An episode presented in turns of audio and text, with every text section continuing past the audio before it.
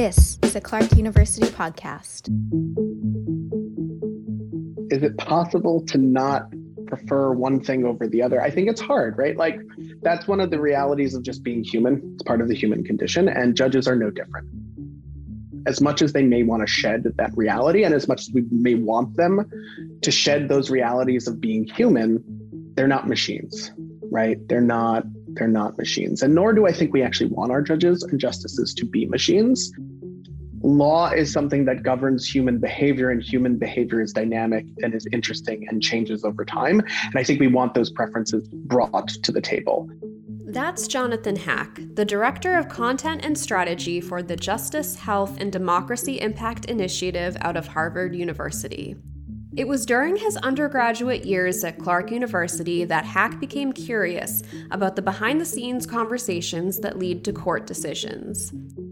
After graduating from Clark in 2009, Hack received a PhD in political science from the George Washington University, focused on American politics, specifically judicial behavior and decision making. He's also taught courses in constitutional law and judicial behavior. We want to note that views expressed by Hack in this episode are his own and do not necessarily reflect those of the president and fellows of Harvard. I just found the strategic conversations that happened in the background more interesting. Not to say that there aren't important things that are happening in the foreground between judges and lawyers, justices and lawyers. But for me, it was a question of, well, what's happening behind that cloak? I think we saw that most recently with the leaked decision, right? Like there was a draft that was circulated, but that draft goes to the other chambers. That's not the final word necessarily. The other justices weigh in, there are edits, there are changes.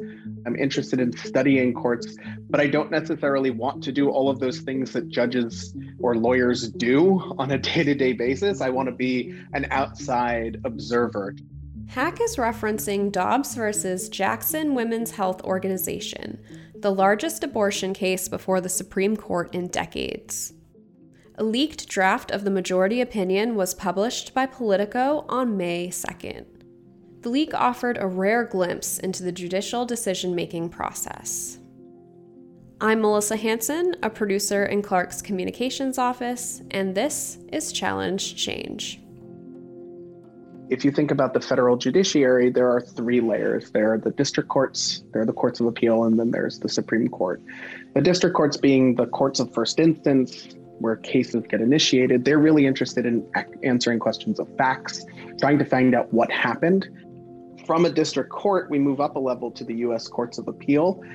And those are those these are these intermediate courts that sit between the district courts and the US Supreme Court they're judges that sit together on panels when they make their decisions, and they're answering questions of law, right? Like, was this a legal thing to do? Right? What are the contours of free speech?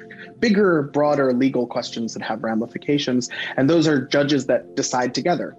And then when you move up to the final level, assuming you get there right through the process of petitioning the Supreme Court for certiorari for review, you have the nine justices who are sitting there and making their decisions. And the interesting thing about the Supreme Court is its discretionary docket. Almost all of the cases that it hears, they choose to hear. They make the decision whether or not to hear the case. Inherently, you have more discretion and when you have more discretion, when you're not limited by sentencing guidelines, when you're not limited by a judge, a jury, a verdict, very, you know, set cut guidelines to some extent, as you move up and you get these bigger questions and you have more discretion in your ability to choose a case, in the conversations you have about the case, and like the questions being asked, you're answering new questions where there isn't a charted course. And so discretion just begins to play a bigger role there. Generally speaking, there are four categories for considering influences on judicial decision making. The legalist model, which is where we generally start, is this idea that the judges don't really matter, right? It's law. Law is the process of like looking at precedent, applying precedent to new cases, making decisions. It's a scientific application of previous decision making to new decision making, and we get an outcome.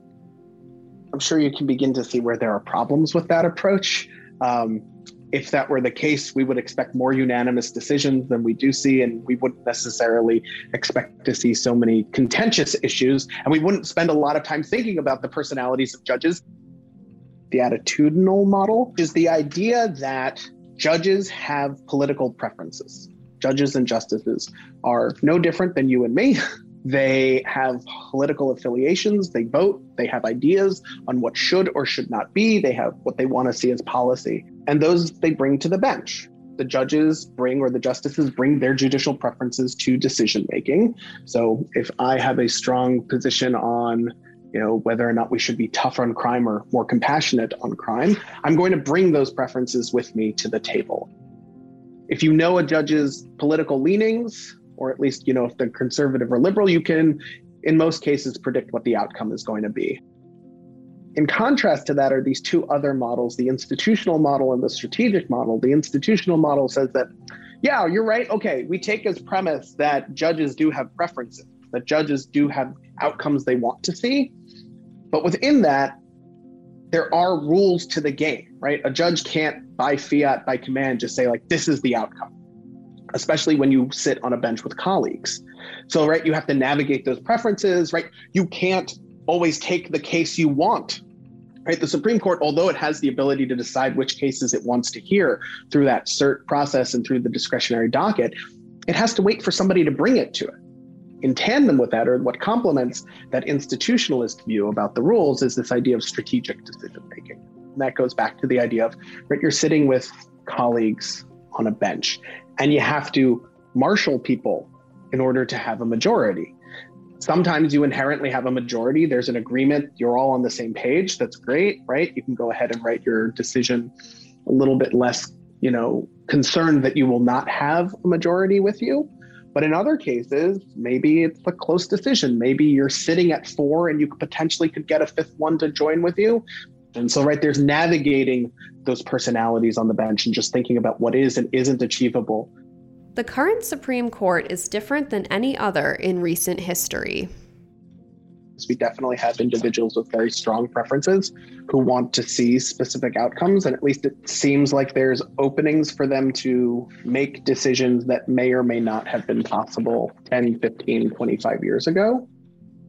Given the, the current line of reasoning and the line of reasoning that we've been seeing since some of the first cases that had to do with reproductive rights and that have to do with freedom and have to do with privacy.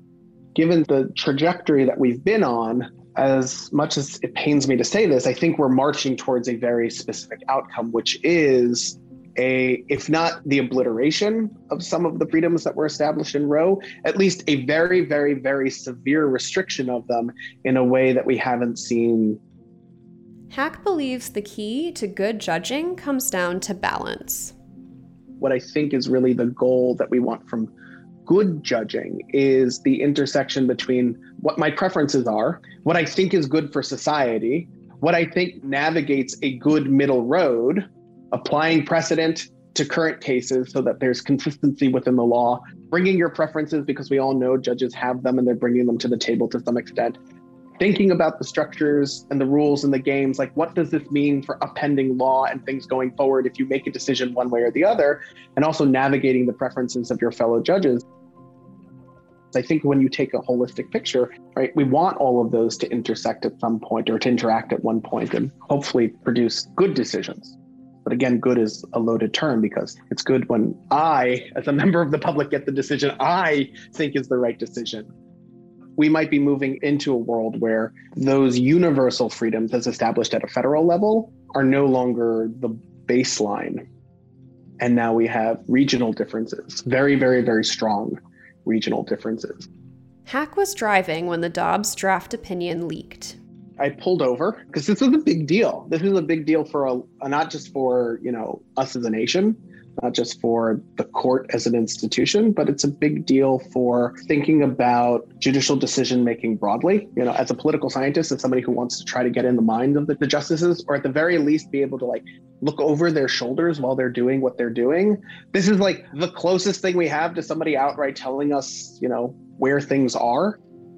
This is a hot button issue. It's a flashpoint in our politics, and we have very vocal voices on both sides. And it's just one more example of polarization, politicization, and the realities of the American political system right now, which is always hard when you reflect on right wanting to have a democratic society where we reach things through consensus, where we work together.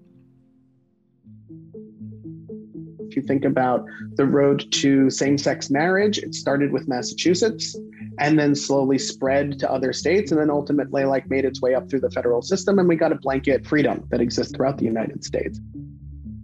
And that's an area where federalism really was great, right? It was a chance to experiment. A state, a commonwealth was a liber- was a laboratory of democracy, and then that spread throughout the rest of the country as public opinion moved in a different direction. This we might see the opposite. You're going to see a patchwork of yeses and a patchwork of nos and a patchwork right of like purple, and then there's just inconsistency across the country. On some level, maybe that's a good thing right? Maybe that'll help lessen some of the tensions around these issues of polarization and politicization that we are seeing. When you pull things out of people's hands, you begin to get into that gray area of freedom. I see it as an interesting balancing act. The less choice people have, you begin to question well, what are the foundations of democracy then? To learn more about political science at Clark, visit clarku.edu slash political science. Challenge Change is produced by Melissa Hanson and Andrew Hart for Clark University. Find other episodes wherever you listen to podcasts. One, two, three. Clark!